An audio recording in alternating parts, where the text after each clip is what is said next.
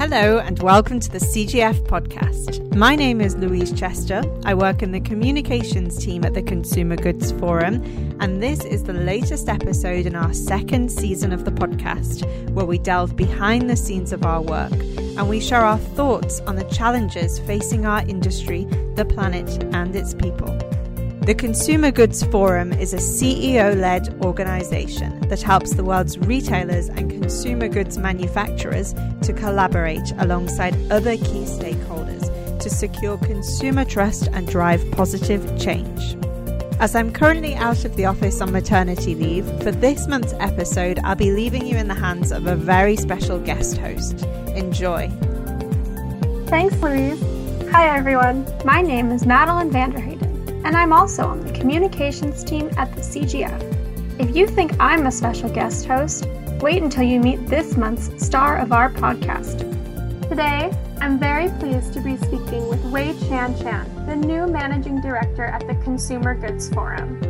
Given the current global health crisis, he's still in Hong Kong, but we had the chance to speak over Zoom. Let's go meet him.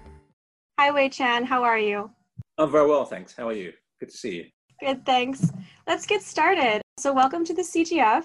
What are your initial thoughts coming into the role of managing director? Uh, thank you, Madeline, and thank you for uh, giving me an opportunity to talk a little bit. Um, I actually have been very excited by uh, to join the CGF, and uh, I joined in May, and um, even before that, I was actually quite excited about joining. And since I've been here, uh, I must say that I'm very, very impressed, and all of my expectations have pretty much been met. Um, so I mean, my initial thoughts were focused around a few things. I mean, number one, uh, commitment. Yes, I thought, how committed are these people to do to do things for the greater good? And the interesting thing is, as you start to um, work within the CGF and work with the CEOs, you find out that everybody is completely, completely committed, and they really, really want to impact the world and, and make it a better place. And so I was very impressed by that uh, level of commitment uh, and, and therefore leads me to my second point around purpose. Yes, if you think about uh, why do we exist, uh, every time you talk to anybody within CGF, either the internal folks such as yourself or some of the external uh, members, uh,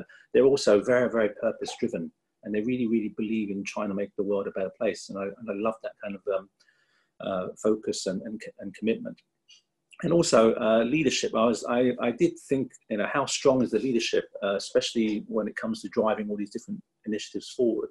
And I must say that I've been very impressed by the leadership. The the co-chairs of the board are very, very committed and driven, um, and that sprinkles all the way down into the various different parts of the coalitions and also the different task forces, whatever else we, are doing. It, it basically um, ripples its way through. So I'm very, very happy with and very, very excited by the leadership style and the actual um, uh, leadership that they're actually uh, placing uh, towards all of the various different work streams that we have. And, and also, given that um, the CGF is a relatively broad group of companies, um, there's been fantastic teamwork. So I wasn't sure how good the teamwork would be, especially when you have all these different competitors working together.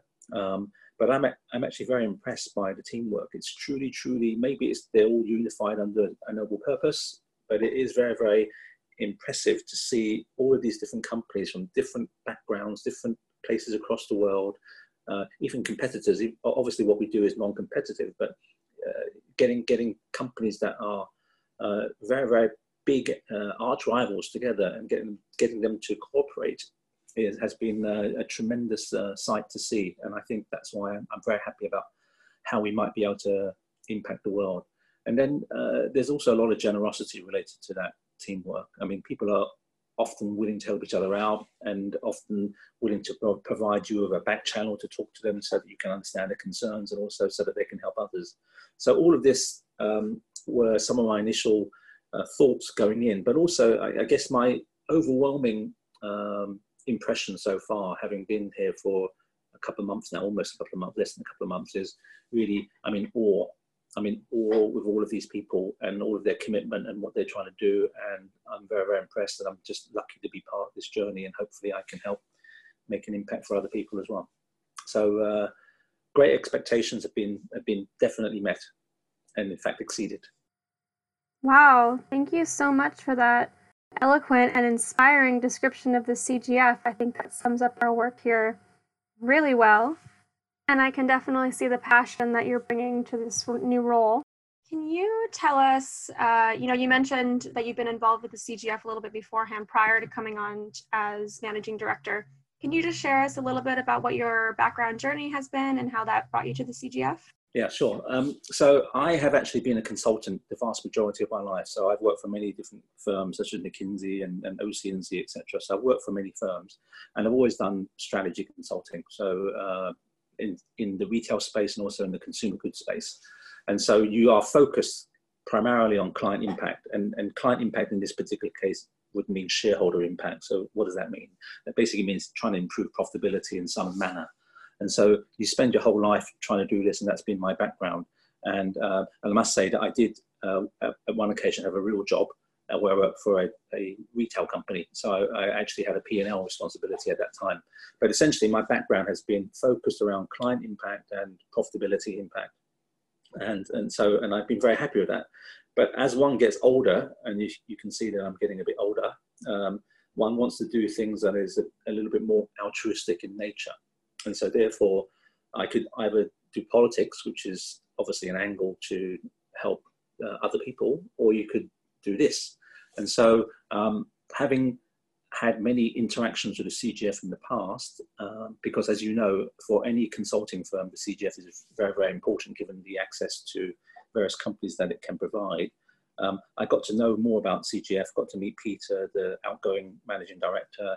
Uh, obviously, I knew him when I, he was he and I were at McKinsey together, and so um, I got to learn more about what the CGF was doing. I got very excited by and inspired by the mission, and so I thought, you know, I'm getting a bit older now, so therefore do something a bit more altruistic, and and bingo, here was this opportunity. So uh, so I'm very happy with, with that kind of journey, and I and I hope to just be able to make some degree of impact to the world and uh, to just continue the great uh, legacy that uh, Peter has uh, provided for us.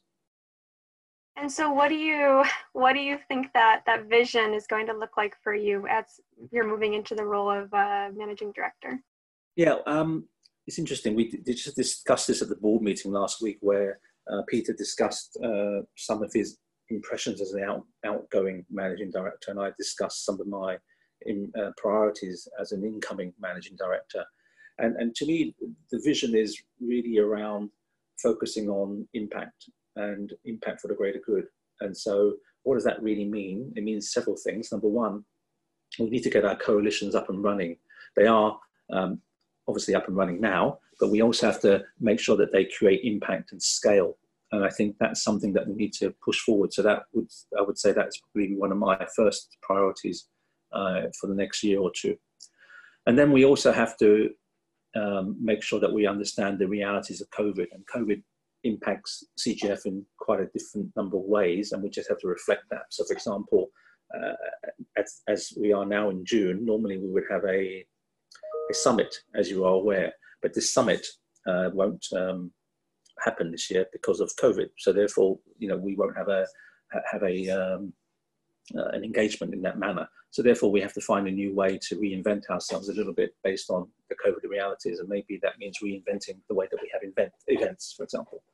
Um, and so, so that's that's one thing, and, and, related to that would be another priority around the model, the whole model of CGF. So um, we are coalitions, which is good. Um, we are also summit based and, and event based, and so that some of those aspects may need to change in the future a little bit. So we need to reinvent those a little bit.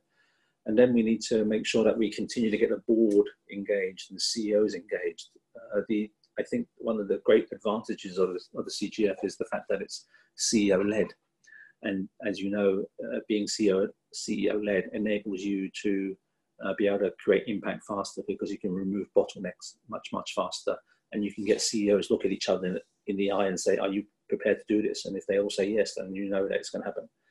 And so we need to make sure that we maintain that level of board engagement and in fact increase it. And maybe it requires us having different ways of having meetings rather than having uh, so many physical meetings. Maybe we can relax the condition a little bit and have some more virtual meetings and shorter virtual meetings, more of them maybe. I mean, it's something that I need to think about. We haven't by any means figured out what the right model is, but the main point would be that we need to find a way to keep the board uh, engaged. And then another priority that I would have would be around membership. Um, we obviously have to keep the members engaged and happy because uh, ultimately we are serving members too. And so, and that may mean that they like to have different ways of engaging with us and maybe more virtual manner. So, for example, uh, as you know, this uh, summer, with this June, we've now had a whole series of virtual knowledge seminars as a way to engage our members. And so maybe that's the way that we do things going forward. Um, and I do recall early on in the year, before I joined, um, Peter actually uh, pivoted a little bit to help um, members understand COVID, um, and and had several had several um, uh, seminars when it relates to COVID uh, or webinars, as it were. So so those are things that we need to reinvent a little bit about member engagement, and and the other point about engagement around members is we also need to broaden the um, geographic coverage a little bit. So I think um, we are very very uh, have a very good presence in the, the, the Americas and also in, in, in um, Europe.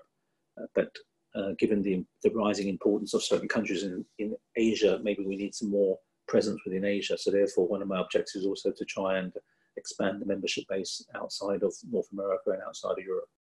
Okay, great. And last week, the CGF hosted a board meeting as well as webinars for each of the coalitions of actions, and they're discussing, you know, the way forward in this COVID world that you were just describing.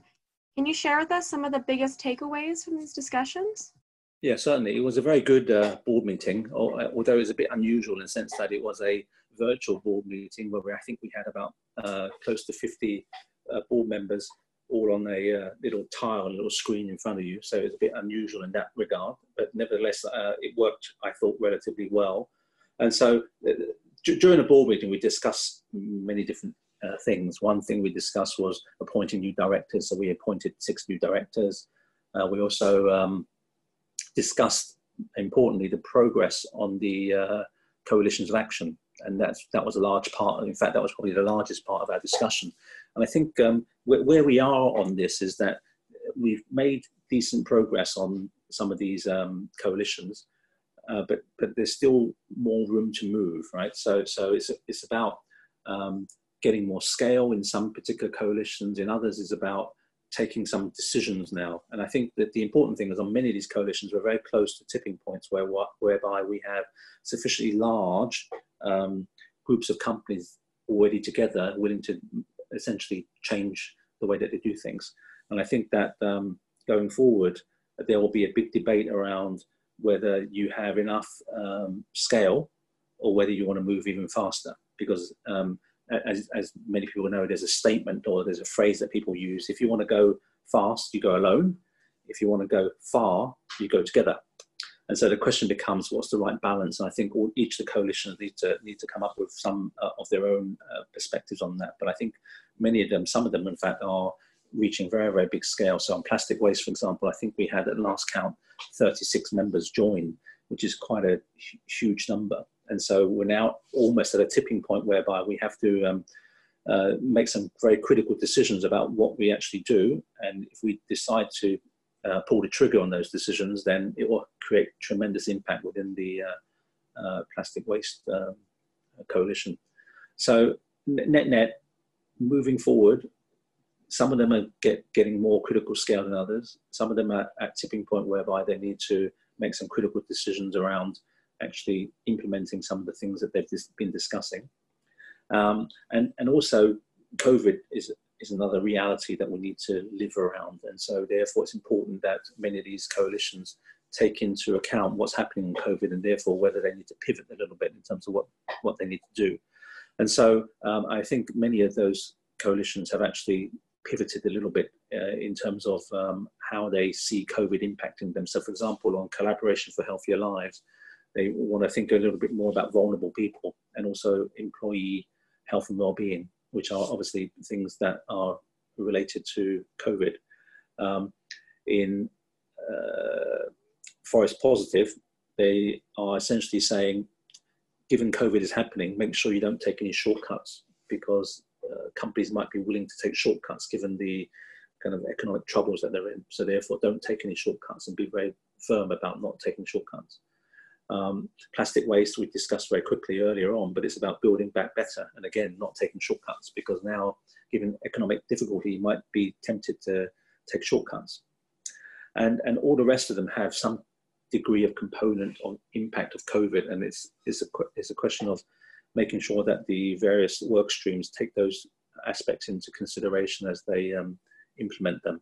So, so those are many of the things that we discussed. Uh, we also discussed, uh, sorry, around the coalitions. Um, so uh, I, I, believe that there's been good, there has been good progress made.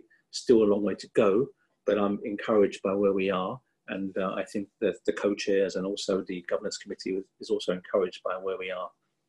There was one other topic that we discussed uh, at the board meeting, and this was related to diversity and uh, all forms of diversity, not just uh, gender, but racial and, and disability related diversity, th th those topics. And I think, you know, one um, cannot, uh, not, cannot not notice that around us there's lots of social movement taking place as, we speak. And so uh, we're obviously as a, as a industry impacted by that too. And so we need to take action on this. Uh, we have discussed diversity in the past, and now um, the idea is to create a task force to see how we as a consumer goods industry can take short-term actions either within CGF or outside of CGF to actually impact diversity in some way within our within our sectors or within um, uh, the companies in which you operate. So that is still being discussed. There is a task force that will be assembled, and, and we will come back to the board in October with a set of recommendations as to what the CGF can do to help improve diversity. So that, that's, that's an important topic and something that's, that uh, is people are very passionate about. I'm very passionate about too.